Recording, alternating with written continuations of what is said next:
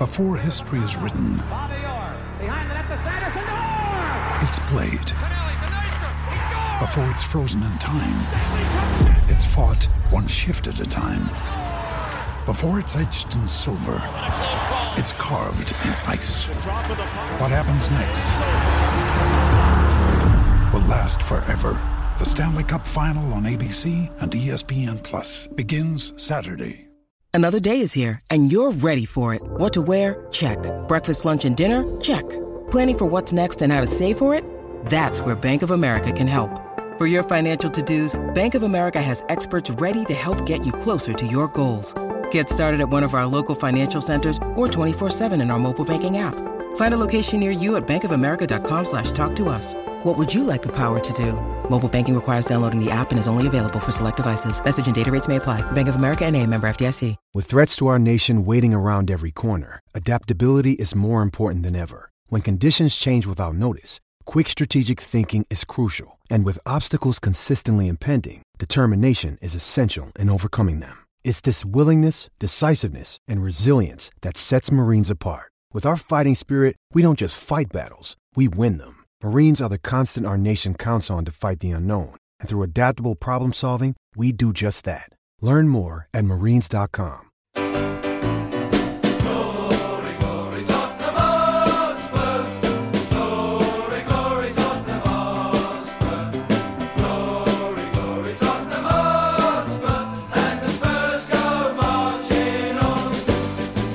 Hello, welcome to a special edition of the Spurs Show, live from the Albany Great Portland Street.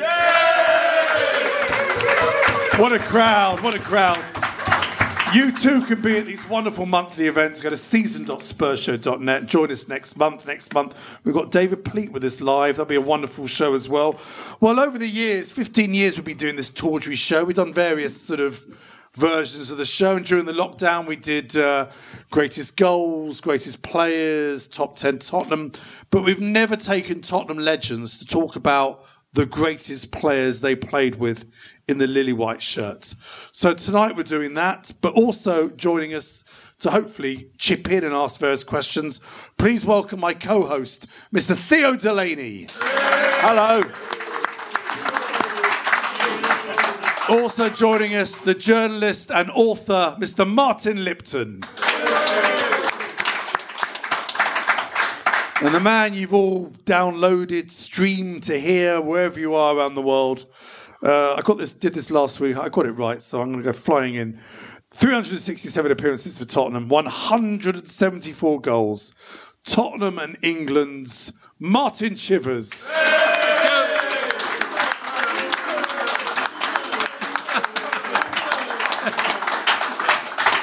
Martin, tonight we're gonna we're gonna look at your greatest Tottenham eleven.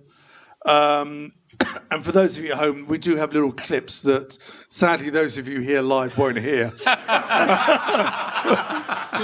what happens. It's like a screen comes down and videos. No, none of that. This is high tech. You should feel shortchanged because you have been shortchanged.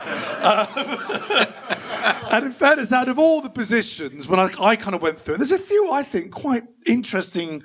Bloody remember say controversial, but like, oh, that was. Oh, I never thought about him. But probably out of all. No, no, that's not true. Probably out of all the players, there's probably about three or four that I think no one would disagree with.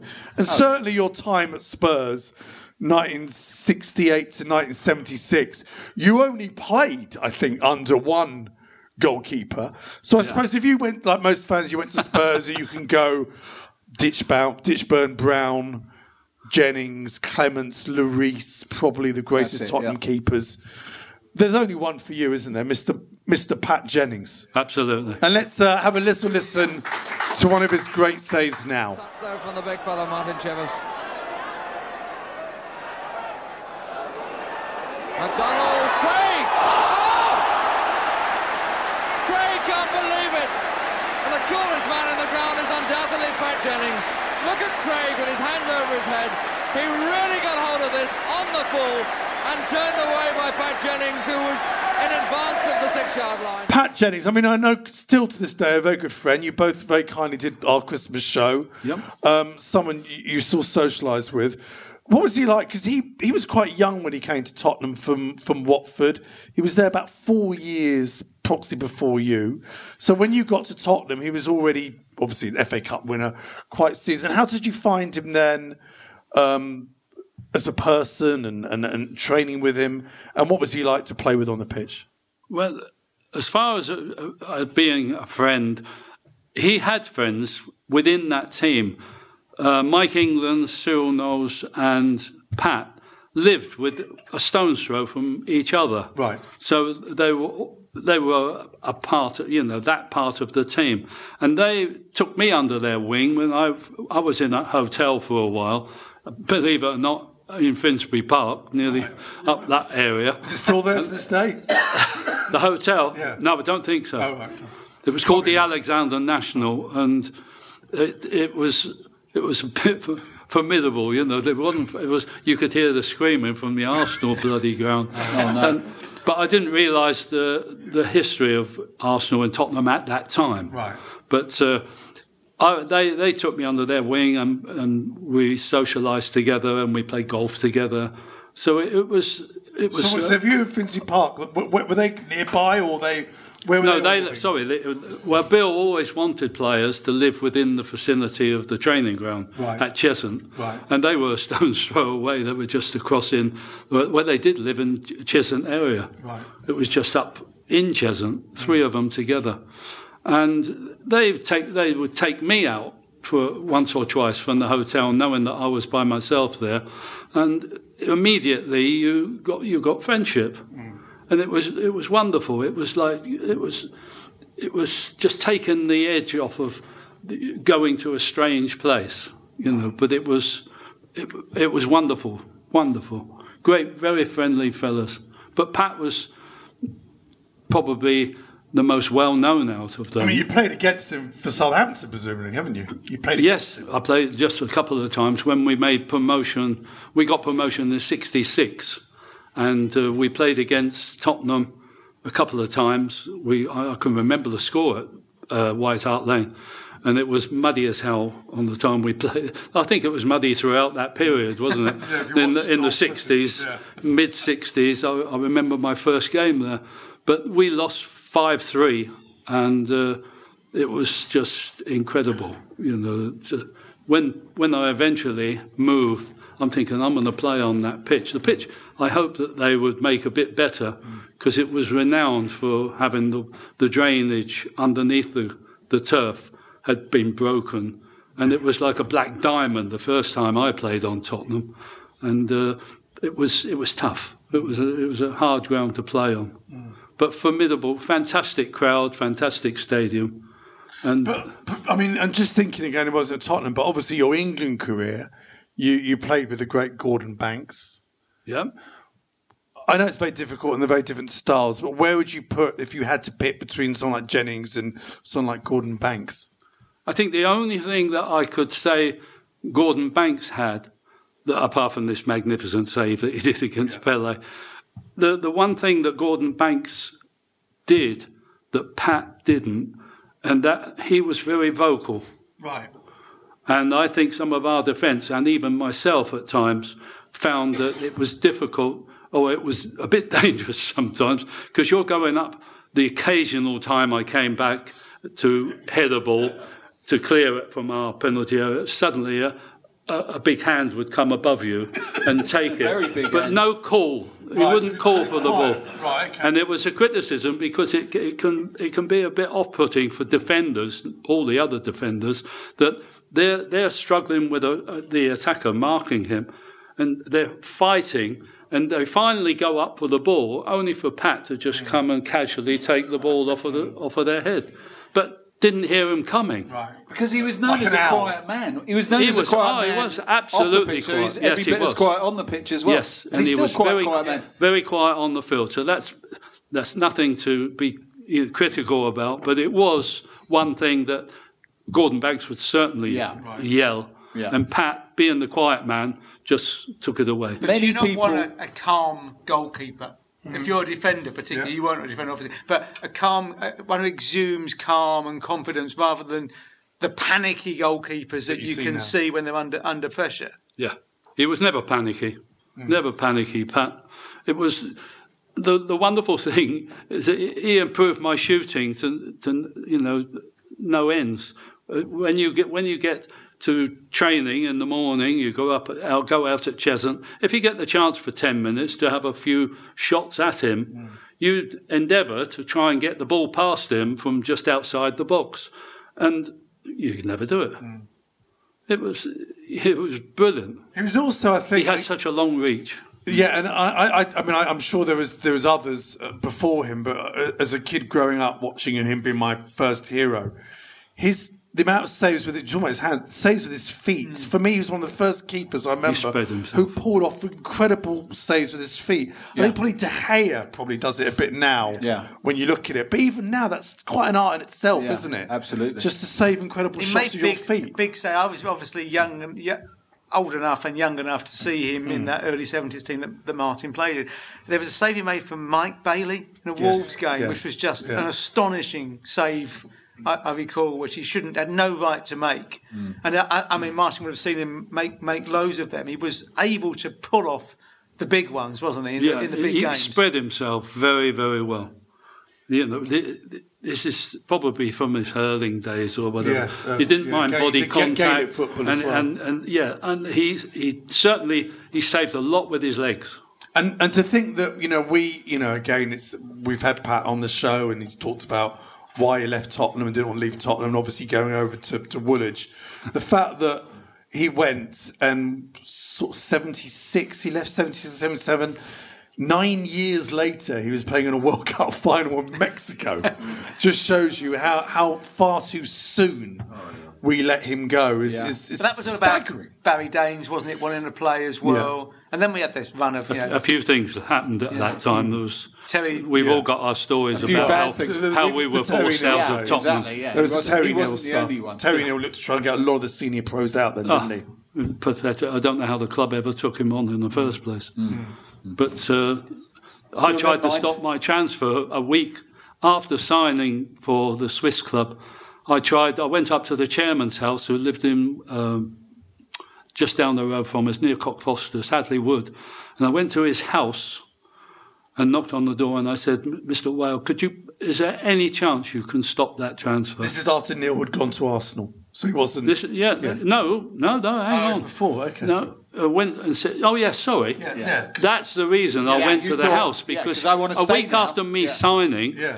the, He's gone. He, he, yeah, he he wanted to. You know, I went to try and say, could you possibly stop the transfer because Terry Neill's gone to Arsenal. And what did he say? And he No said, chance. no, he, he said, sorry, Martin. He said, it's too late. He said, it's all gone through. He said, but Terry Neill, just to let you know, Terry Neill told me he knew nothing about the Arsenal job when he when when he when he left Tottenham. But do you know what? I thought, how naive can you be? Do you know Harry Harris, who, who, who we Yeah, talked about? Wales didn't know. when, when he when he when he hired Terry Neill, Harry Harris went up to Sidney Wale in the car park and said, "Mr. Wale, can I just get a word?" Which they never got with him, but he was in the car park. He said, "Yeah," and he said. Just wanted to talk to you about appointing Terry Neill as manager, and he said, "Yes, yes, we've appointed Terry Neill. We, why did you appoint Because him? we're we looking thought at he was the best. Flower, Johnny He was- Giles, yeah, Bill we talked to them all. and We thought he was the best candidate, and Harry says, "Yeah, but it, it's quite a strange decision given his that he played Arsenal. so many games for Arsenal." And he went, Has he? did he? he played for. Did he play for Arsenal? I, I don't think we were aware of that. But anyway, we do think he's a good candidate. That's the sort. That's the old-fashioned football chairman.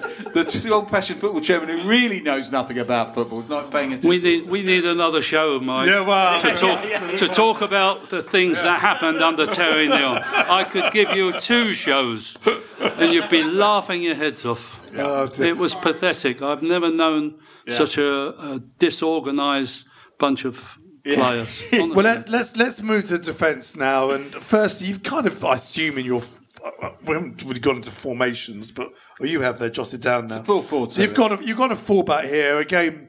Notice Mr. Tottenham, uh, a man who again we were lucky to have at the Christmas show. Lovely man who was there for well the most appearances for Tottenham. Steve Perryman. They're being given time, they're taking it. Perryman. It's Pierce. Perryman!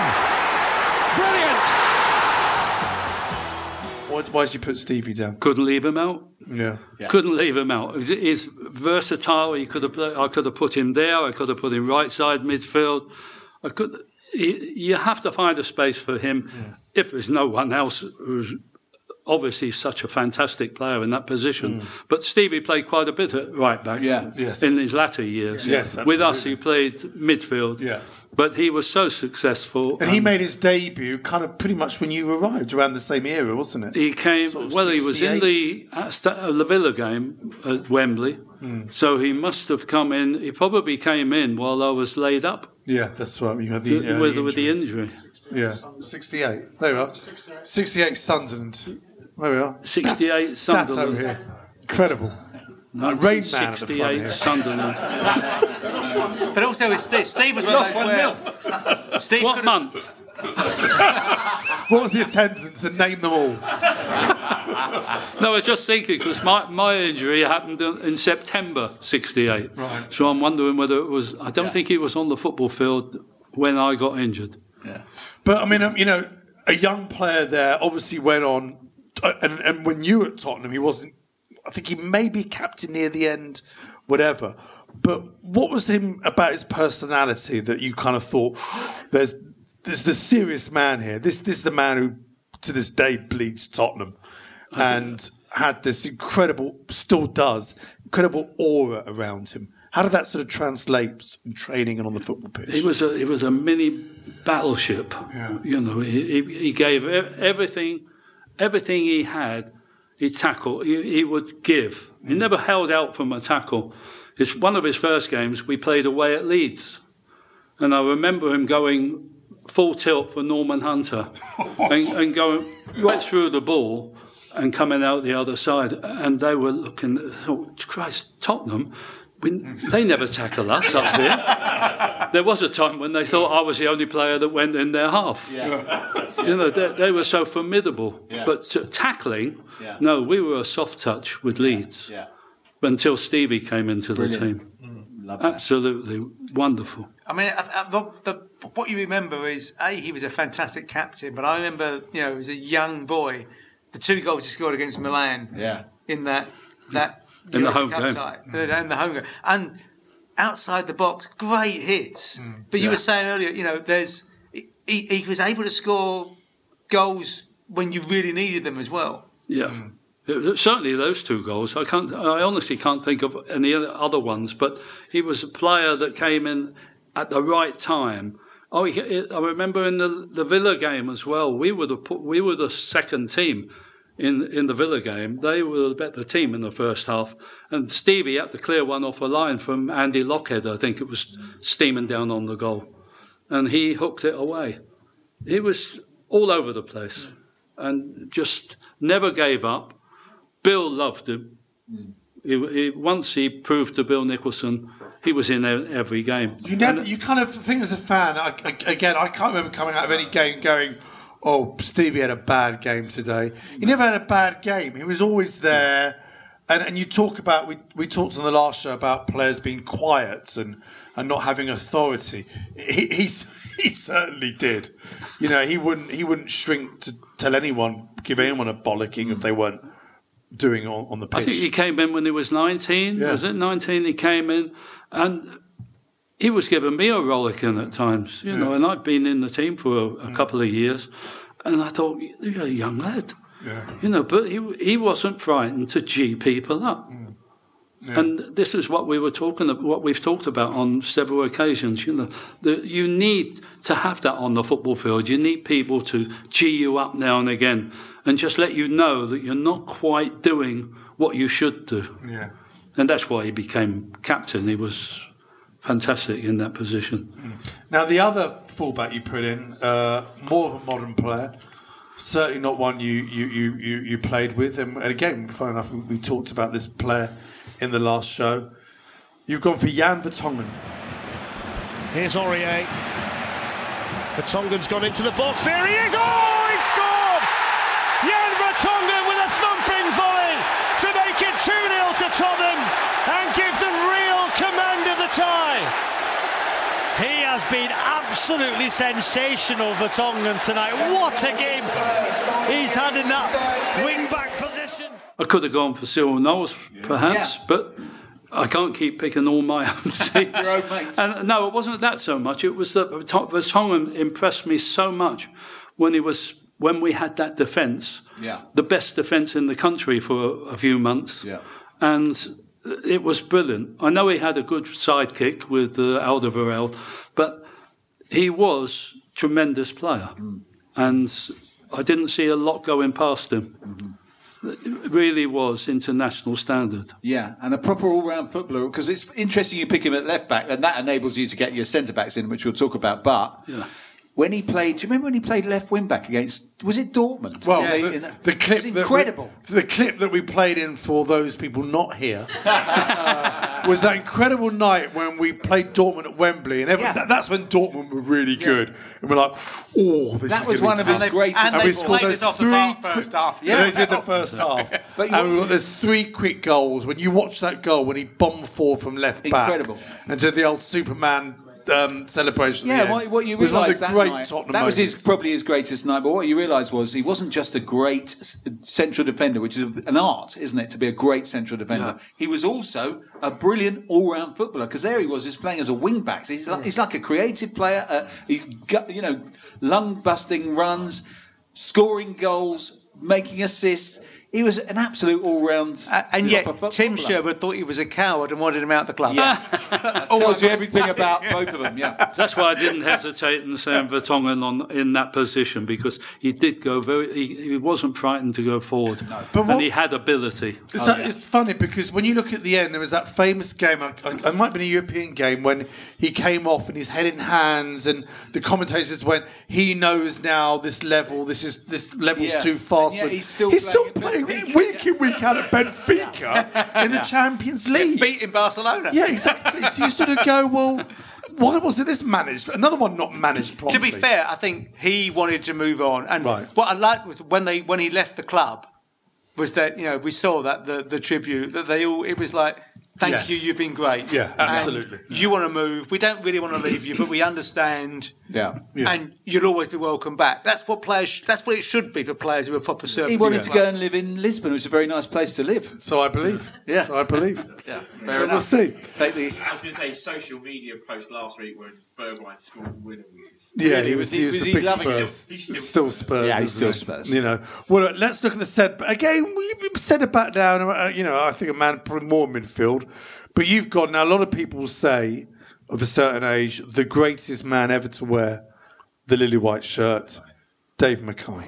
OFK Belgrade kick off against white-shirted Spurs in the second leg of the semi-final of the European Cup Winners' Cup. Bobby Smith looks dangerous in the opening exchanges. Spurs won 2-1 at Belgrade. They keep that advantage now thanks to Bill Brown. There may be some needle in this game. Spurs resented Greaves being sent off in the first match.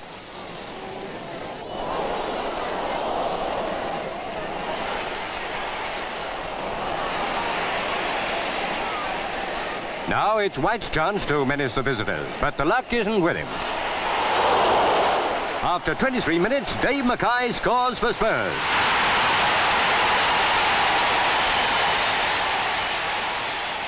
It's not because of the way, the, actually the way he played. It's just the aura about him. You were talking about Stevie. Stevie was a, mi- a mini Dave Mackay. Dave Mackay was formidable. I was just so pleased he was on my team. The first time I played at White Hart Lane, we were playing against him, and I I kept well away from him because he was a, a battleship. You know, he, he, he was a strong player, great player to play with. I played with him until uh, the end of that season. I think he left on my first season, and he moved on to Derby and even did the business with them, didn't he? Won the league with them. It just shows you what a player he was. And yeah, and uh, it goes without saying, I had to find a place for Dave Mackay and the team. Yeah, yeah, And rightly so. And the other one that you certainly did play with, uh, wonderful centre half, obviously uh, Mike England. Headers of the ball, but uh, Pierce with the corner and England the goal. Mike, there's so many things I could say about Mike. It was I had to play against him myself when we played against Wales, and I knew what a strong player he was. He was absolutely solid as a rock. He's, he, he tended to have very sharp elbows, and I had to be aware of those. Um, but as a pl- as a, a, a teammate and a, and a player for Tottenham, if we ever had a problem, Mike came up and scored goals. He was versatile in that way. But certainly at the back, if Pat didn't get it, Mike could have. What we used to say, what the players at the back, we didn't play a zone zonal system. We just said, you, let Mike take it. Let Mike go for the ball. If you put too many players back in defence, which it seems to be these days, you get about eight people around the bloody goalkeeper, and hmm. the ball you're aiming at that group of players. In our at our time, it was what we said is that don't put anybody else next to him. You know, Phil Bill wouldn't be willing to try and win the ball in the air. We, we said Mike will take it. There's Pat and there's Mike on the edge of the six yard box. And by the time the ball comes over, if anything comes between that and the edge, edge of the penalty area, Mike will win that. And anything near the goal, Pat gobbles it up. Mm. We talked about the last show about the transfer window and the Spurs scouting system and how we got players and where we get them from and sell on value. I think it's very important to talk about Bill Nicholson and his eye for a player because again, Mike, you know, the, we could talk about many players that Nicholson signed.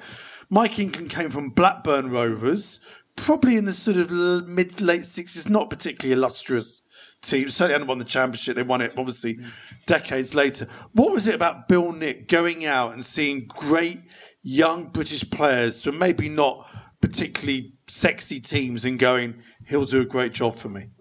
Well, I would, I would like to think that Bill did go and see him. It wasn't the same in my case. Bill sent Eddie Bailey to watch me down at Southampton. And he came back to Bill Nicholson and said, uh, Eddie, ba- Eddie Bailey ra- rated me as a bit slow. So Bill said, That's not what I've heard. So he went down to Southampton and had a word with Ted Bates at another game. And Ted looked up to him and said, Slow? He's the fastest we've got.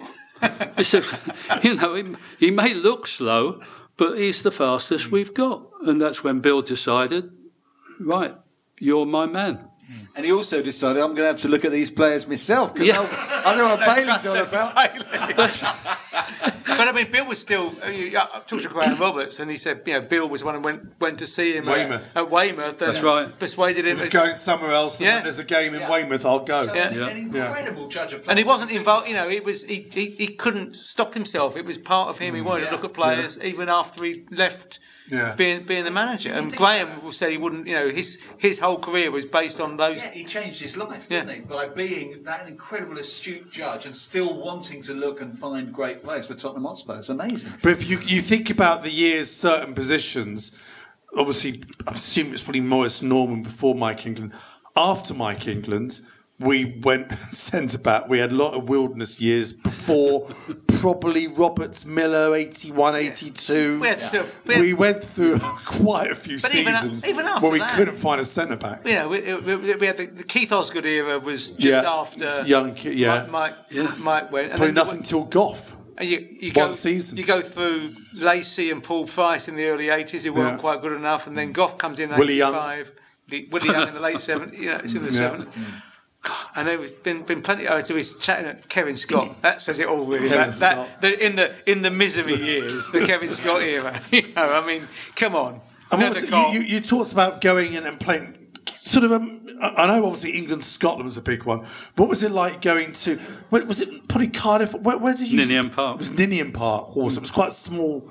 Small, Yeah, yeah, close When to you the used to crowd. Play Wales in the home internationals. Yeah. What was that like? Because they the Welsh hate the English, don't they? No, not as much as the jocks. you know, the, Scots, the Scots were worse, but it was always formidable going there. I think we didn't even.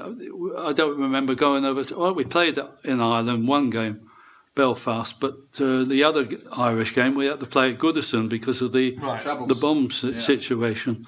Uh, but they, they were a quiet crowd. It, the, the the Welsh, you know, they love singing, don't they? they They sing before the game, but they don't sing after because they've got stuff. lost. Well, let's go to a quick break. And when we come back, we're going to look at Martin's midfield and uh, strikers as well. Back in a minute.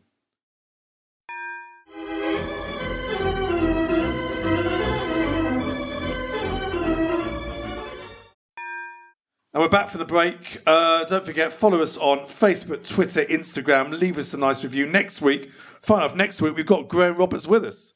Graham Roberts joins us uh, on the show uh, next week, along with James Passy and Roma Aronovich. Right, the midfield. Oh, well, this probably, as all Tottenham fans know, to pick four in midfield over the years is nigh on impossible. Uh, and the first one you've gone for, uh, a man sadly we, we, we, we never managed to get on the show, Martin Peters.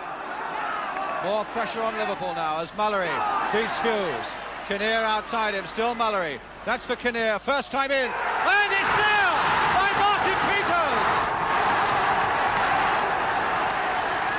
which you had a kind of telepathic relationship with. You look back at the amount of goals where, especially Martin played that quick free Yeah. kick in, Yep. and you were in was incredible. How, how did that was that was that work that was done on the training ground? How, Well, how I think did that come did. about? If you look back at the '66 World Cup, Yes. the, there were a few goals that Geoff Hurst scored Hmm. with that quick free kick, and we worked it well. I just took the place of Geoff Hurst, and it was it was quite easy. But you just have to kid. I'm walking back with the defender, talking to him, saying, "You, you know," I'll say something to him. But I'm, all the time, I've got the corner of my eye. And I'm watching what Martin Peters doing with the free kick, either side, the right side or left side. And as he had a habit of, if you ever see footage of Martin Peters taking free kicks, he just touches the ball, takes two steps back, and plays it into the near post. Mm. Quite simple. Mm. The only thing is, I had to make sure that my run mm. coincides with going for it. I couldn't go too early. But it worked so many times. I can't tell you. It was it was just wonderful. And, and obviously, you, you know, again, you, you look at the history of Tottenham Hotspur. Uh, famously, you know, the, the, the, the adage about Martin Peters, it was 10 years ahead of his time. When he came to Tottenham, obviously, huge controversy because Jimmy Greaves went the other way. So, what was it like for Martin to come into the to, to the to the club knowing who'd gone in order to be part of that deal? That must have been quite difficult. I know, different position. It must have been quite difficult for him and with the fans that, you know, I don't think he ever. gone. I don't think he ever questioned whether he could fill Jim's Hmm. shoes because Jim at that time was not the same player as we always remember. We love to remember. And Martin came in. The one thing that he was more worried about is wearing the same pair of socks two days in a row because he used to strip next to me. and the other players, there were so many piss takers in our dressing room, it was untrue. But they would be watching. and Martin Peters, they pulled him up once. They said, Oh, you had those on yesterday, Mark. you know, and he went home to his wife. And she and we met Kathy uh, a while afterwards, and Kathy looked up to us and said, "You a bastard, you lot." He said, "Marty, come home. He's manic." He said he keeps asking me for another pair of socks all the time because he's never known the Mickey taken out of him, and, and he got used to it. But that was his sort of initiation. Welcome to Tottenham. You're one of us now. You just get another pair of socks on. He was probably again. You mentioned Terry Neill earlier. He was probably another player that I think left Tottenham too early. Went on to is it Norwich? Was he sold Yeah, to he's only there for Norwich? about Yes. four years, wasn't he? That's Yeah. Mr. Neill again, isn't it? Yeah, another one he probably left too He, early, act- didn't he he? actually got away with it, Martin. He went into the to the manager's office and eventually looked up to him and said, "I can manage better than you." Oh, really? He said, "Oh, if you think that, then you can go." No. So we all tried it, but it didn't work. he wa- I, I tried it, he couldn't. But he let Martin go, and that was he was fantastic for three years, four years for Norwich. I joined them after going to Switzerland, and when I came back from Switzerland, it was Martin who put the word in with John Bond to get me. And What was that like playing down in Norwich? It was all right while it lasted. I, unfortunately, I got the old man's injury, which was a torn Achilles. right. and I'd had I got uh, four goals in seven games, the first seven, and in the one against Birmingham, I, I'm running full tilt, and suddenly the, the, it's torn. And he tried all different things, John Bond. Uh, One of these boots that you don't move in, and and went to see someone. op- Not never once considered an operation, Right. and that's when I eventually I was at the PFA dinner in the November of that year, and Alan Mullery was across the, on another table, and he looked up. He said, "Chief, I'm coming in to get you." I said, "No, I'm injured." He said, "No, you're not." He said, "You'll be nuisance value. I need a centre forward because Teddy Maybank has had a red card." And he's going to miss the next three games. I'm coming in to get you. I said, I've told you, Alan, I'm, I'm injured. I've got a bad Achilles. He said, I, said, I said, I can hardly jog. He said, No, I'll come and get you. and he bought me, and I got my leg, my ankle strapped up, bad, you know, I couldn't sprint. But I played at uh, one game, one very important game was at Leyton Orient, and we drew three each, and I scored a header. Didn't, I didn't have to run much for that one. But scored this goal, and for the rest of that season, I sat on the bench just watching them. And we went to Newcastle, and we had to beat Newcastle, which we did 3 0. And that we got promotion to the first division. And he, I was sat with him and near him, and he said, Come on, Chief, in with us. Champagne. He said, You, that goal you got, got us this. He never forgot it. He tells everybody that when, when we're together, he said, Oh, that's my player. That's the one player, the one goal he got, we got promotion with. But uh, I couldn't. Uh, eventually, at the end of that season, we went away to America. There was a tour. And he let me come back after halfway through the tour, and I had the operation, had the the Achilles stripped. That what they do is they strip it and make sure it's okay, sew you up, and it's been good as gold since. Hmm. But John Bond wasn't prepared to have me sidelined for two months or three months with an Achilles operation. Mm. He was trying everything with it. How long would you be out for now with that? Because that was the keyhole Wouldn't they- surgery. I think would you have been a much back in in, two, in a month? It was no, not a month. Not with not with an operation with Achilles. I wouldn't. No, I wouldn't think so. Even with modern modern techniques. Maybe maybe with modern techniques it might take two months, but it wouldn't be as quick as you think. It's it's a bit, it's the old old age ones. I had the sit. I had my other one done a few months after that, not months after, that, a few years after that. But it's the old age one. You know, you, it, they just wear. Eventually, they wear. They, maybe somebody did point out that in the seventies, the late seventies, footwear for all of us, you know, it, it varied, didn't it? Sometimes there were platform shoes for the for the younger man, and then you, and then you go you then, on the then you go into the gymnasium. You go into a hard gymnasium. Hmm. Then you go up to Cheshunt on a muddy pitch. And you're changing Yeah. the level of your, your feet all the time. studs yeah, well then, and they, I think that was probably one of the faults of training in those days. I, I, I want to just point out here that until I was about seven, I thought I was named after this bloke and Martin Peters. And it was only then that I realised they both joined the club 15 months after I was born. But I was oh, convinced that oh, I've been, I've been named after both of them because they were, they, were, they were my heroes when I was that age. And really, one of And for my, any new listeners, Theo, you can. Your, I mean, your Chivers oh. Kid story is, is, is Well, extraordinary. yeah, but I'm sure everyone's heard this story before, but when I was a kid, Martin was my absolutely my hero because he was centre forward for Tottenham and England. So I mean, you know, he was my 100% hero. And I asked, they said, "What do you want for your birthday?" I'm six years old, and I said, "I'd like a Tottenham shirt like Martin Chivers wears." So my dad goes to the sports shop, buys the shirt, which is essentially a long sleeve white T-shirt. Yeah, those days. uh, but he buys also so he buys a Tottenham badge and a number nine to sew on the back. And uh, I wake up the next morning. It's Christmas. My Was it mum's been Christmas? up. No, it's my birthday, A which is just after Christmas. New Year's Eve, yeah. She's sewn on the number and the badge, and I've, I've opened it. I'm so excited. It's got a number six on it because she's sewn it on upside down. And I've gone, oh, I'm so Dave- pleased. Dave Mackay. Thank you. I had the heart to tell her. I didn't want Phil to tell Bill, her. then. I said, I said to my dad, who plays number six? And she said, Phil Bill. He said, Phil Bill. I, And I thought, oh yeah, Bill Beale. So I used to I tell people Bill Beale was my favourite player. But it wasn't. I only told my mum this a couple, couple of years ago, and she nearly wept because, because she felt it was so nice that I didn't tell her at the Great. time. Exactly. Isn't that lovely? Oh, dear. Beautiful. Good boy. Lovely boy. Um, moving on, it's funny you mentioned John Bond because our next player was first trophy for Tottenham was against John Bond Manchester City side when he managed Manchester City. Probably all the probably most people here of a certain age would say the greatest player they ever saw in a Tottenham shirt, Glenn Hoddle. Brooke. Hoddle with a beautiful piece of skill. What a magnificent goal by Glenn Hoddle. He deserves those celebrations. 11 minutes gone in the second half, and the Glenn Hoddle that we know and admire so much is shown to perfection. Everything about that goal was glorious.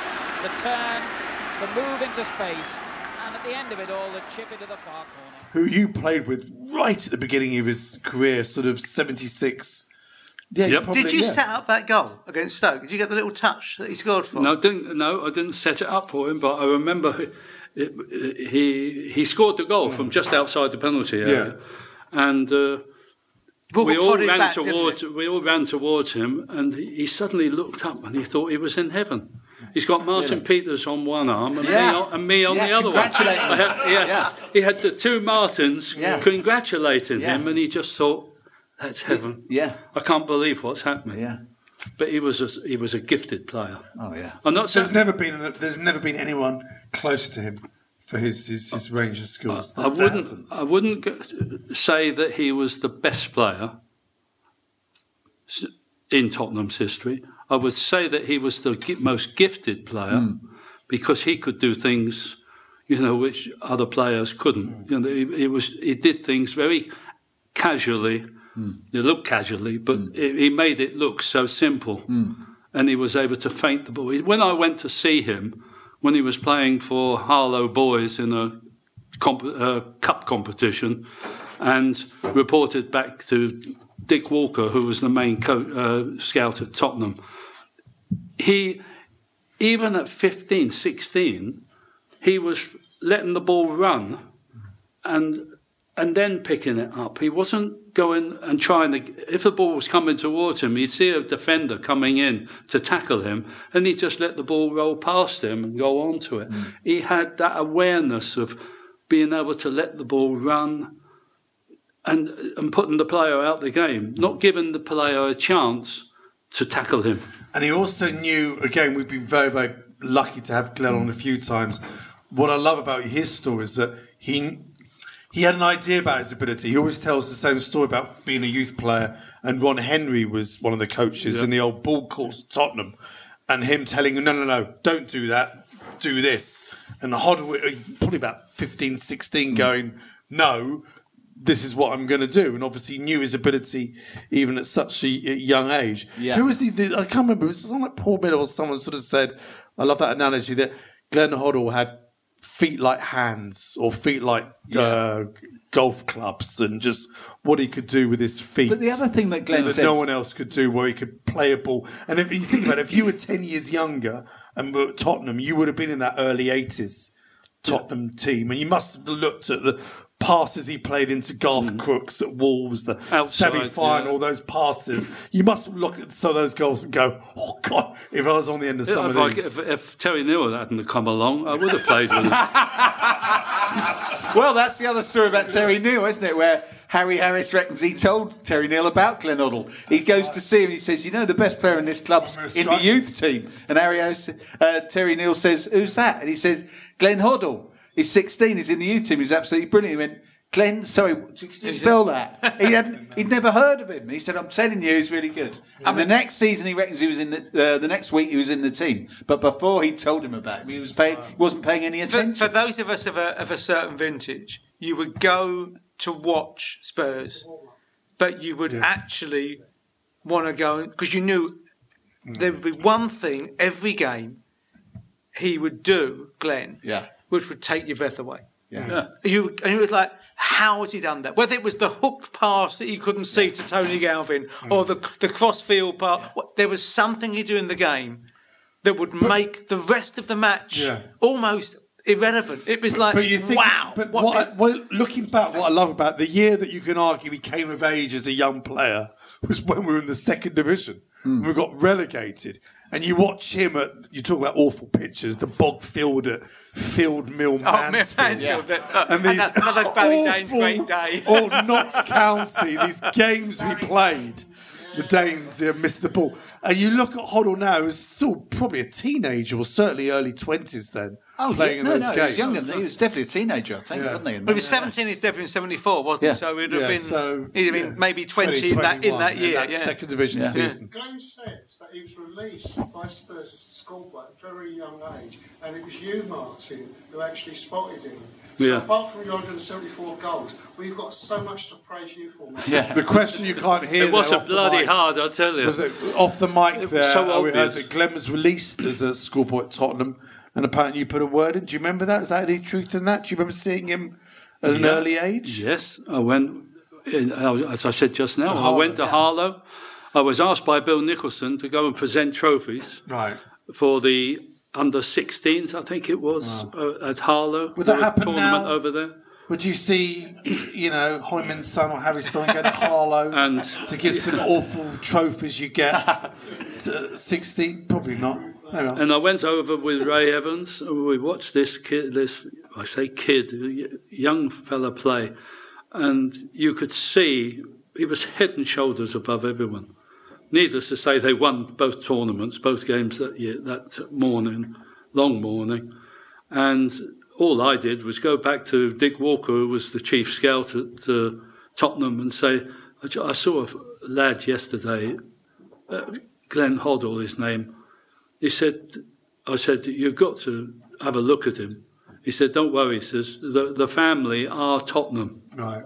The family were already renowned to be Tottenham, but they didn't, they had no reports back before that. But uh, he was just head and shoulders above everyone. So in that in that game you he played at Stoke, so his debut for the team, he scored for the goal. But did you know that day that he was going to be one of the a player of real, absolute top quality? You know, you couldn't said he'd be one of the great players in the history of the club, but he was a, a it was going to be a fixture in the team for the next decade. You'd think you you could think that he he he would definitely have to improve a bit on it, on his strength wise because it was a physical game in those those years, and at the end of the season, the 75, 76 mm. year on seventy six just before that was Yeah. I left at the end of that Yes, season. yeah. We we just avoided relegation in seventy five. Mm. He wasn't playing then mm. in the first team. In in '76, we got uh, we had a tour of the world, world tour going round, and my last game I was I was over in uh, Australia. Ralphie Coates was my roommate, and he was Terry Neill was the manager, and he was warning all the young players, gifted players. Glenn was one of them. Chris Jones was another. To stay away from me Oh, really? to stay away from me because I was I, I actually got injured in Fiji of all places. I landed on a bloody cricket strip, which they covered with sawdust and everything for a match. We're playing a proper match. The rest of the ground they'd watered, but this strip, like you see coconut matting and that. Had a cricket match. on I landed.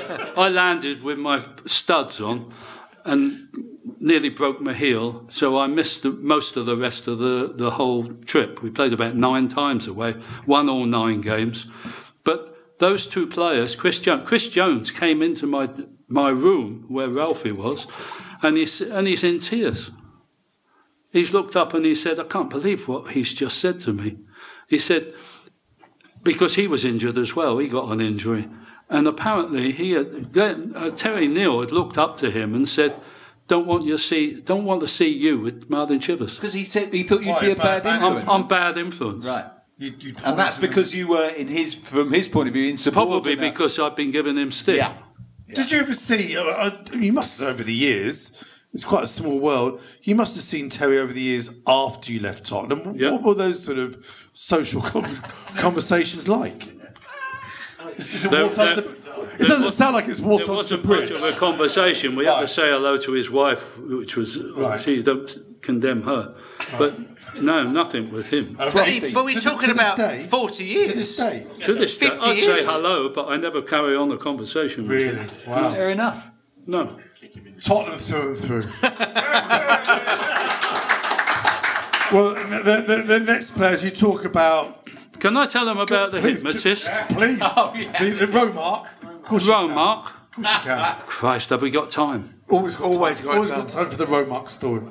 The last game of the season, we had to play against Leeds. Leeds.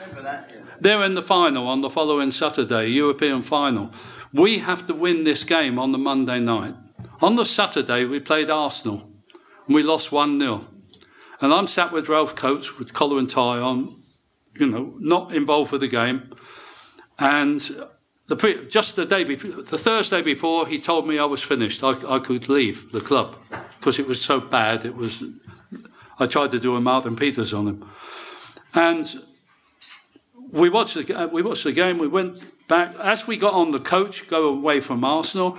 Everyone got on, and he got stood up at the front of the coach. He said, "I want all the players here to report to the West Lodge Hotel in Cockfosters tomorrow night." And as I got off, I said, "You don't mean me, Terry, because you told me I was washed up." He said, "I said everybody." Now he lived he lived 200 yards around the corner from me in Brookman's Park. And he made sure that I turned up because he came past my house and toots a horn outside. so I've got to follow him to West Lodge Hotel. Wonderful. We go into West Lodge Hotel. He invites me into a room and he said, I want you to meet a friend of mine. I said, What's this about?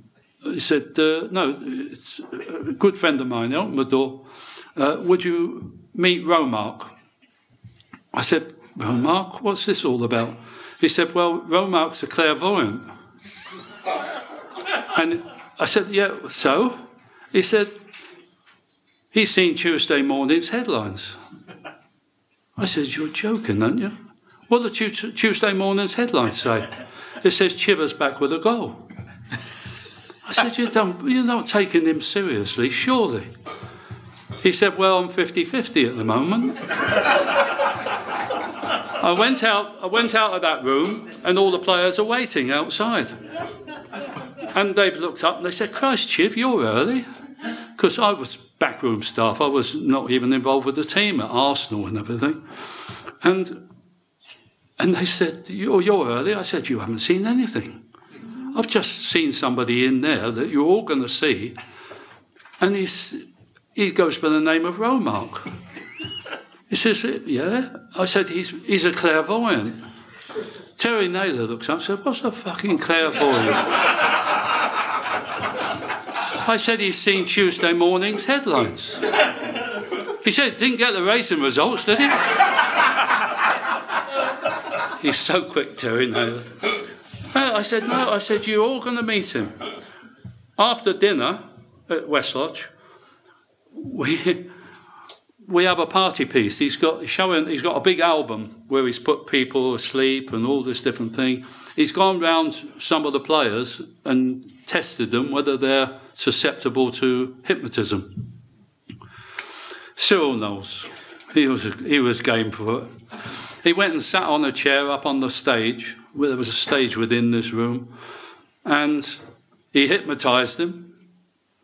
He made him believe that he was a rod of iron, where he put his head, and it was a great trick, his head on one end of a chair, like this, and his feet, Mike Eng, uh, not Mike England, Pat Jennings and one other were helping him and lifted his feet onto the other end, and Pat sat on him. And I don't know how the trick goes, but it's one of his tricks. So now each one of us are invited to go into, he's coming into our rooms one, one at a time. I phoned my missus up. She says, "Don't you dare." I said, "No, don't be silly." I said, "He's not going to put me asleep." Anyway, so I'm first in. He came in and he starts talking to me about something. He never once tried to put me asleep, but other other players went in. I came back out, and what he told me to do that night was to think about my greatest games and my best goals that I ever scored, and try and sleep on them. Go to bed with those thoughts. I thought, well, that's what I do normally. so he said. so I go out the room, and they say, right, who's up next? Ralph. Fucking hell, Ralph, you're going to struggle.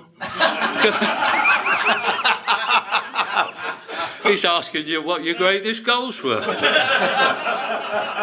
Was it that one you scored for the reserves the other week? anyway, then Ralph went in, and Ralph told, I can't, I, won't- I won't waste time, but he told a hell of a story. He told me while I was in the room with him one evening, and, and he told him about the greatest game he had, for, and it was for Burnley.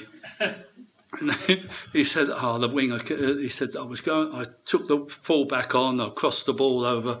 We did, he didn't get that one, and I beat them again. And I kept. I ran this fullback inside out. And at the end of it, I said, "Well, how would you get on?" He said, "We got stuffs five 0 So I thought you ain't got much chance if you're going to talk about that, well. So I don't know how many went in. Phil Bill told him what to do, get stuff. And the next morning at training, he told me that I was playing. And we played against Leeds. And Alfie Conn kept st- sitting on the ball. Yeah. Silly bastard. We kept having a go at him. He wasn't the one that was going to get kicked, was he? You, know, you don't wind Leeds up Yeah. with, with Norman Hunter and all those, and Billy Bremner and so on. And we won the game 4 2. Cyril Knowles got 2 Alfie Conn scored, and Chip was back with a goal. So We reckon we should have signed him on. we should have taken him. Give him the job. Get Yeah. Terry Neill out. Give it to Romar. He, he famously, Romar famously drove blind, uh, blindfolded down, I think, like Park Lane. He was like. Uri Geller in the early Yeah, 70s. he was the early Ronald Geller. Markham, wasn't he, was his Yeah, name? Yeah, that's right. That's right. Ronald Markham. I One of he, our he players- died early. Yeah. Some- One of our He didn't see it coming. One of his cheeks. yeah. One of One of his cheeks went horribly wrong. One of our players came in, I can't think who it was, I thought it was Cyril Knowles at the time. He came in one morning and he said, You heard about Romark? Said he got run over by a number 49 bus. Said he didn't see that coming. we never stopped laughing about him. A man's death.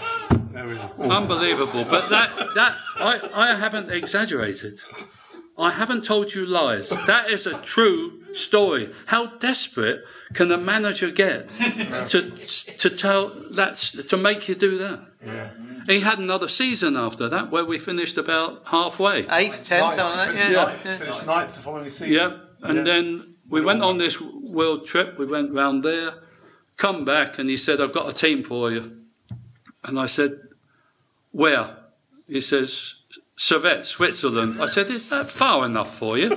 I knew, I knew there were clubs around London area who would have taken me definitely on, but I took it on, and it was probably a great thing I did. But Terry Neill resigning a week later—that was a sickener, because I would never have The left. final insult. I would never have left. Well, let's go back to the last two midfielders. We talked about Martin Peters, Glenn Hoddle, and uh, well, again for those of you at home, Paul Gascoigne will all remember this goal against the Arse at Wembley. Mabbutt has gone forward with Stewart to the right, Lineker and Howells to the left. Is Gascoigne going to have a crack? He is, you know. Oh, I say! Brilliant! That is schoolboy's own stuff. Oh, I bet even he can't believe it. Is there anything left from this man to surprise us? That was one of the finest free kicks that this stadium has ever seen. Seaman got his hands, couldn't hold. Spurs have the lead. Paul Gascoigne, the scorer. Why is, why is Gazza in there for you? Obviously, you, you, you when, when did you go back to Tottenham and started doing the lounges? I know you had the, the, the lovely hotel you had for many, many years. When did you then start going back to Tottenham and, and working on the sort of corporate stuff? 1991. Oh, there you are. So the the, the season on the- the se- what a what a season to go back. What a season What's to go time I back with. Yeah. I was Wow. I was a lucky charm. Absolutely. I was the Romark of that Yeah. team. Yeah. But uh, yeah, the, remembering uh, Gascoigne, he carried us to the final. Absolutely. Look at those You know, I, I saw the game. I, I'm trying to think who it was when we played at, at Tottenham, not Oxford? the one Oxford. Yeah. Yeah, yeah. When he scored a couple of goals in, in that one. And then there was Notts County as well, wasn't there? Portsmouth was Six after. rounds, yeah. And it just unbelievable. But I don't know what they did to him uh, before the game. You know, uh, on, they wound him up terribly. Yeah, for the final. On, yeah. on for the final. Yeah. Yeah, he was wound up badly. Yeah. Because that was outrageous what he did. Yeah, you know, crazy. it was, It's amazing. was crazy, wasn't it? From e- either Absolutely challenge, crazy. It should have been sent off for the first one, Yeah, to be honest. You know, and then the second Yeah. one, it's like, oh. Yeah. I mean, Forest fans are so bitter about that game. You, you if you speak to them, oh, they Oh, yeah. they absolutely feel they were totally robbed oh, because he should have been off, hundred percent. The one on one, We one of it was an awful, awful tackle. was a foot in the chest, Yeah, wasn't it? yeah. That's right for the It's chest so and Gary insane. I mean, Charles. it's so hard to explain how a, a man can come. up. But even before the kickoff, he's You can to, see. kept kicking balls at the band and stuff, Yeah. didn't he? Trying to get. Yeah. I mean, he was he was so hyped. How, I mean, had he stayed fit, if he'd not been injured, how good a player could he have been for for Spurs and wherever he Still and pretty England? good for England. You You know, think about Un- unknown quality, eh, unknown. Nobody can say. Yeah. It, it was just brilliant that season, and I've se- I saw him, you know, after his injury because he had a bad injury, didn't he? yeah, Very bad. really bad cruciate, yeah. Cruciate, Yeah, and he, he was just a beauty to watch. He was fantastic. Was he I remember always- at Tottenham. He had problems with press and that. Mm. You know, the, the press were after him. Mm. And he was always complaining that he was being hounded by the press. Mm-hmm. And I could have walked him out of a side door at Tottenham any day to, get, to avoid the press. Mm. He said they camp, He said they're camping outside my house. He said I have to jump off. I have to jump over the, the back wall to get away from the press. But did he invite the press too much? You know, did he? Well, he was so young, wasn't he, and naive. I mean, it was just too much for him, sadly. was. But I mean, one thing, the great thing about Gascoigne from our point of view is, I think most people would agree his best seasons were the ones either side of Italia '90, and they and they were in a Spurs shirt. And also, if you if you listen to him when he's interviewed, that's when he was happiest playing for Tottenham, playing for Terry Venables. Yeah. So he was one of the greatest players, English players that ever lived, and he was at his greatest playing for us. But he was He great. always such a vulnerable person. yeah. Character. And we've seen it ever since. You know, and I, I remember speaking to him a couple of years ago.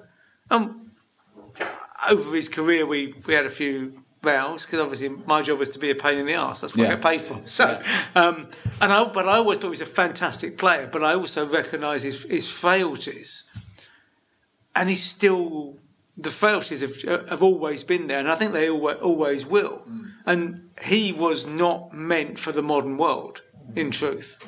You know, and even in the nineties, and you know, he wasn't designed to cope with the pressures Yeah. of of life. Yeah. And that's no one's fault. It's what what is. I mean, maybe if he'd been a player in the in the seventies, eighties, it might have been easier. But I don't think it would. I think he'd have been he'd have self Yeah. combusted anyhow because of the nature. You've you'd have known those players who were never ha- never happy, always uh, on edge, and uh, uh, their only their only place of calmness and and certainty was the football pitch. Mm. And as soon as they walked off that that green strip, Couldn't cope with it. they they were struggling. Maybe I'm wrong, but you, but you, You should have found fishing earlier. Yeah. it helped him fishing. Some people like that, those I hyperactive pro- people. I saw the program on the other day with Whitehouse and the, yeah, it helps people And- like that. I think that would have been good for him Yeah. in the past. Yeah. That would have calmed him down. The, the, the, the, the next midfield, you, you talk about great maverick players and players certain seasons and a completely different personality to Gaza, but one could argue equally, if not better, on the pitch. Your next choice in midfield, Gareth Bale. English runs again. The slalom king.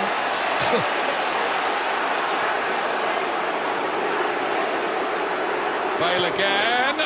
Oh! Unbelievable! How good is this guy? Send him onto his right foot. Left foot, left foot, whack. What I saw of Gareth Bale, that he, he literally he won games by himself. You know, he, he took players on.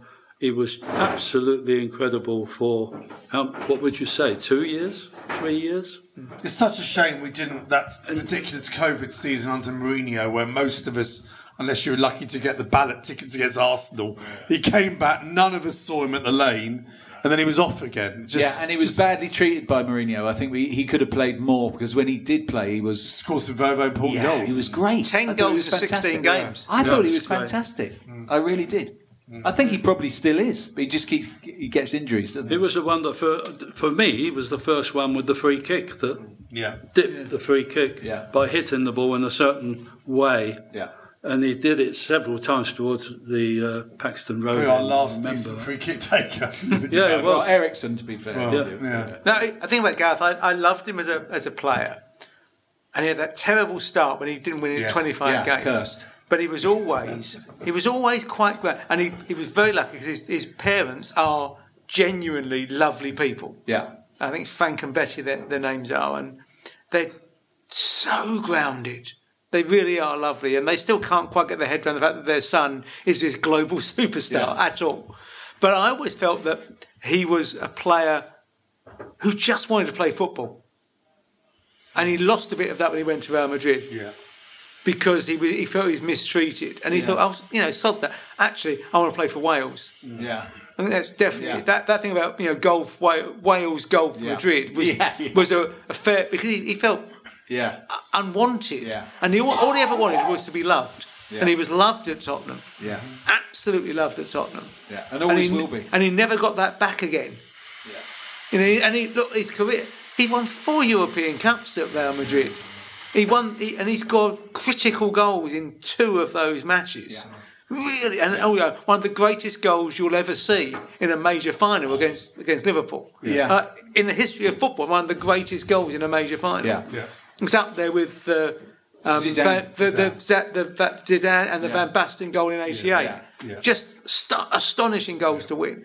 Yeah. How, how did he ever start playing? I know he was bought as a fullback, but I was told I, I've got I had a friend who played with me in the promotion years at Southampton, and he told me, "I hear you're after Gareth Bale." He said, "If you do get him, don't play him at fullback. He will be a wonder left side midfield." Yeah.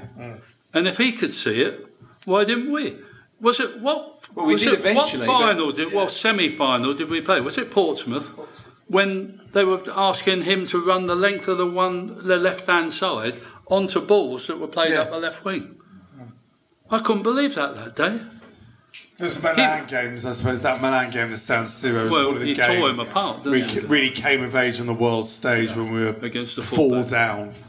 Was, was was incredible, but again, If you ever we're so know lucky that you you lose the game and you walk off thinking you've won, that was the game. Well, that's the only game I can think of. Yeah. coming away and Everyone going, walked away thinking, felt like "Bloody hell." that game. Yeah. Including, it, It's including incredible. the Inter contingent. Yeah. Yeah, it's Well, incredible. minutes he'd have scored again. Yeah, well, without a doubt, he would Yeah. have scored some more. You know. Well, let, let, let's go to the strikers.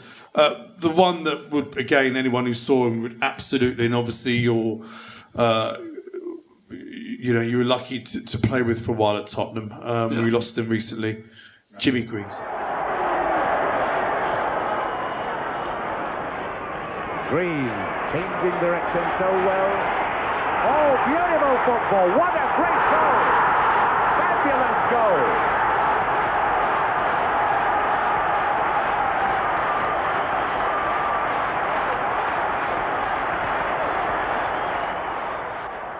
What more can you say? I think everybody knows what Jim was like and what goals he scored. We've all seen them. He was just a, a pleasure to be in the dressing room with, although he, he used to put me in the ship with Bill Nicholson so many times. He was unbelievable in putting me in the mire. Uh, crazy. But he was a fun to be with. You need that in the dressing room. You need the light-heartedness. And we, we had them. We had Cyril Knowles, we had Joe Kinnear, Phil Beal. You, whenever you speak to them, you can see that they've got humour, that they can talk and, and be happy about, and be, um, and be and play football as a pleasure. There were- Jim was just wonderful on the football field. Absolute a gem. You, you, you couldn't get a play, you couldn't get a player like him now. He'd be taken out. You, you obviously early in your career you got that injury. You were out for effectively a season. Mm. You did play with him and, and gelled very early on. Was it a frustration? I know you said he wasn't the same player and there was off the field stuff going No, on. He wasn't the same, and I Yeah. was trying to come back after him, Yeah. that bad injury, and I couldn't do anything to help Jim. Or, but he had his demons, didn't he? Mm. It was unfortunate. But when you played against him when you were at Southampton, I mean, you watched him as a, you know, when you were when as a young player. I watched him as an England player. Yeah. What, what did you did, did you think? God, I'd love to play with him, or I'll never be able to play with him. How did you cope with the idea of playing, knowing you're going to play with him? We just play with the whole Tottenham team was good enough for me. It wasn't just one player, but to play with Jim is harder than you think. I want to score goals as well. And I, I worked it out with Jim that you don't keep giving the ball to Jim just on the edge of the box because he'd, he'd try and beat three players and put it in the back of the net. He, he never knew what a wall pass was about. I'd, get, I'd, I'd knock some people off the ball and pass it to him, but he'd never come back. I've got a wonderful photograph at home, a massive one, and it's me on the deck, Jackie Charlton standing over me, Jim just tapping the ball in the net. and it's, um, it's Jim signed it as well. it's my pride and joy. I think that just sums up my my playing with Jim. Yeah. Yeah. I was fortunate to get Martin Peters, but he was he, he scored some. Well, it goes without saying when we see him dancing. He, he danced over a ball, didn't he? He used to even though it was a muddy pitch, he, he could skip over the ground and just go past the goalkeeper and tap it in the net. I don't think, I can't remember Jim scoring a, a, a goal. Some of you might, but I don't remember seeing Jim score a goal from outside the box. That game in the semi-final in '67 against Forest, I think, probably edge of the box. Mm, yeah. Sure, that's probably before one- I came, wasn't Yeah. But what? What? It just sounds silly because it was before my time because I'm not that old. Hmm. But when you were growing up, when- when you were a player playing in the, in the early mid '60s, chatting about other footballers because you do. Yeah. What did people think of of Greaves? Was it reverence? Was it sort of "God, I don't want to play against him? What was the view of, of the other? Oh, Just, uh, just talking about goal scorers, I think there's Jim, and there's the one that I've always idolised, and he's not a Tottenham player, and that was Bobby Charlton. Yeah. Now you had those two players, and they, unfortunately, they didn't play in the World Cup final. You know, Jim s sustained an injury, but I think they could have won easier with Jim and, and Yeah. Bobby Charlton. Bobby Charlton for me was the greatest goal scorer.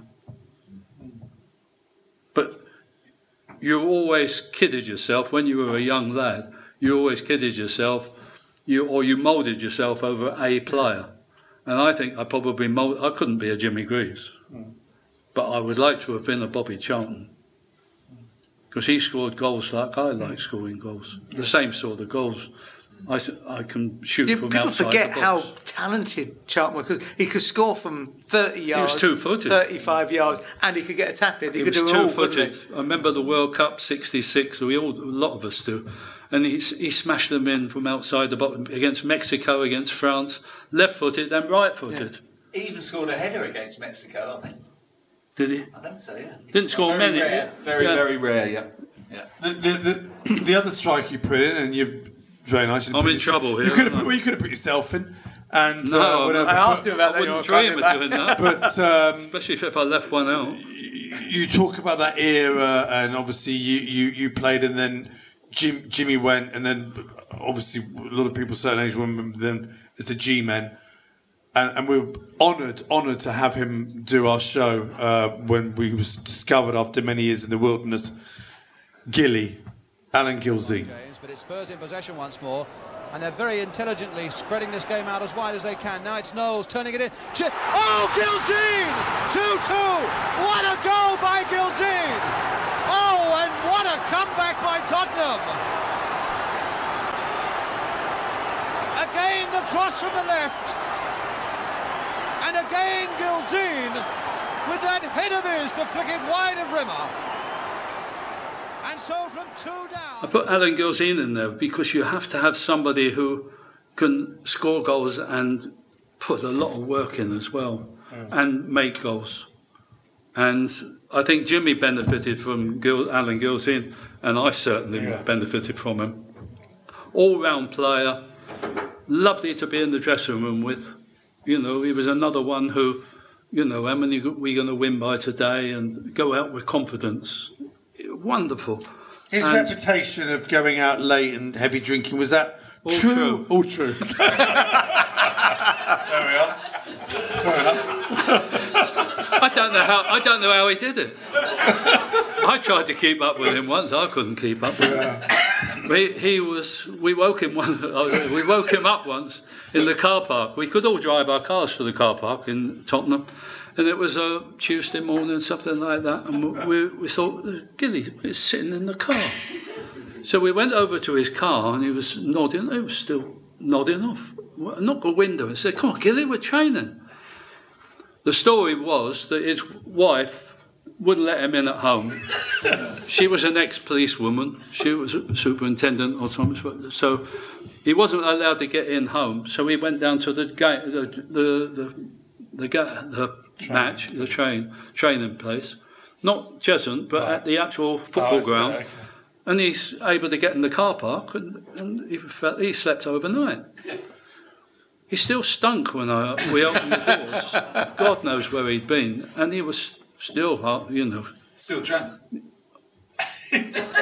And we got him out, and we thought, Christ, we can't let Bill see him like this. And in the dressing room, we got him stripped and got him changed, and we're running. We're running. We're not running. We're, we're st- got him between us, and we got him round one warm-up lap, and then halfway round another, and then Eddie Baily came out the tunnel, and we're on the far side of the pitch, on the east where the, the shelf used to be.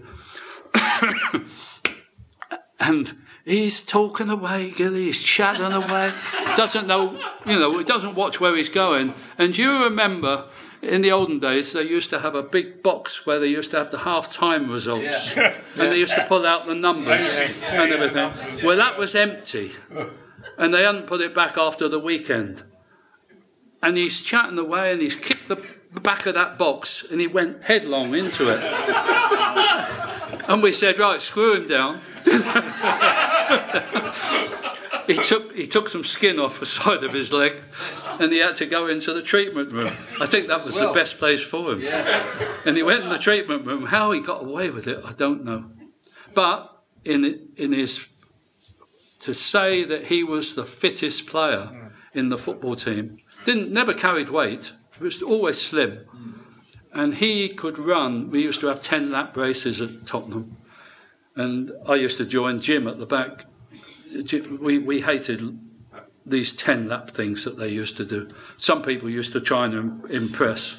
But Gilly, when he put his mind to it, ran Terry Naylor into the ground, Joe Kinnear into the ground. He could win any race. You would you wouldn't dream of you you would never dream that Gilly could do that, especially the way he lived. It was outrageous. There's the famous the famous story when uh, a fan told Bill Nick, and Bill Nick apparently approached Gilzean and said, "Some Spurs fans have seen you going into a club, sorry, leaving a club at four in the morning." And he turned and said, "No, going just going in." oh, it's just brilliant. Brilliant. He was. oh. When we were away on when we were away in Mauritius on tour, he was heading the chandelier. He had a drink in his hand and he's going up he go wallop. And and it was swaying like this. We said, "You'll hurt yourself, Gilly." he did stupid things. Couldn't swim. Panicked when he got knocked into the swimming pool. Ah, Pat was another one. Oh, really? No, he can't swim. Even, with those great big hands.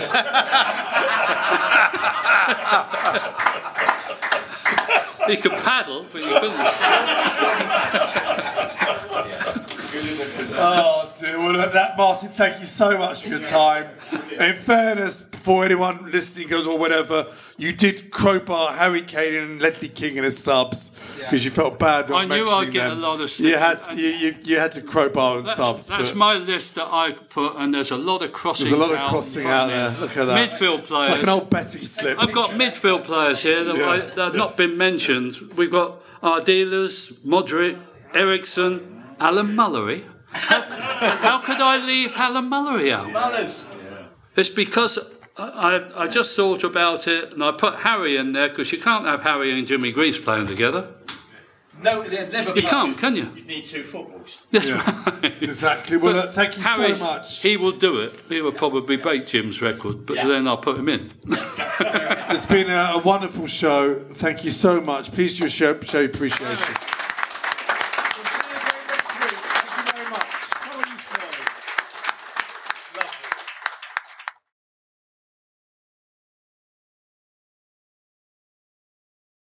If you want to advertise on or sponsor this show, check us out at playbackmedia.co.uk. Sports Social Podcast Network.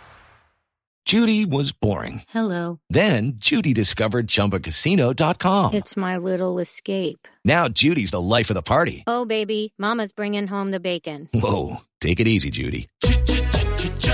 The Chumba life is for everybody. So go to ChumbaCasino.com and play over 100 casino-style games. Join today and play for free for your chance to redeem some serious prizes. ChumbaCasino.com. No purchase necessary. Void where prohibited by law. 18 plus terms and conditions apply. See website for details.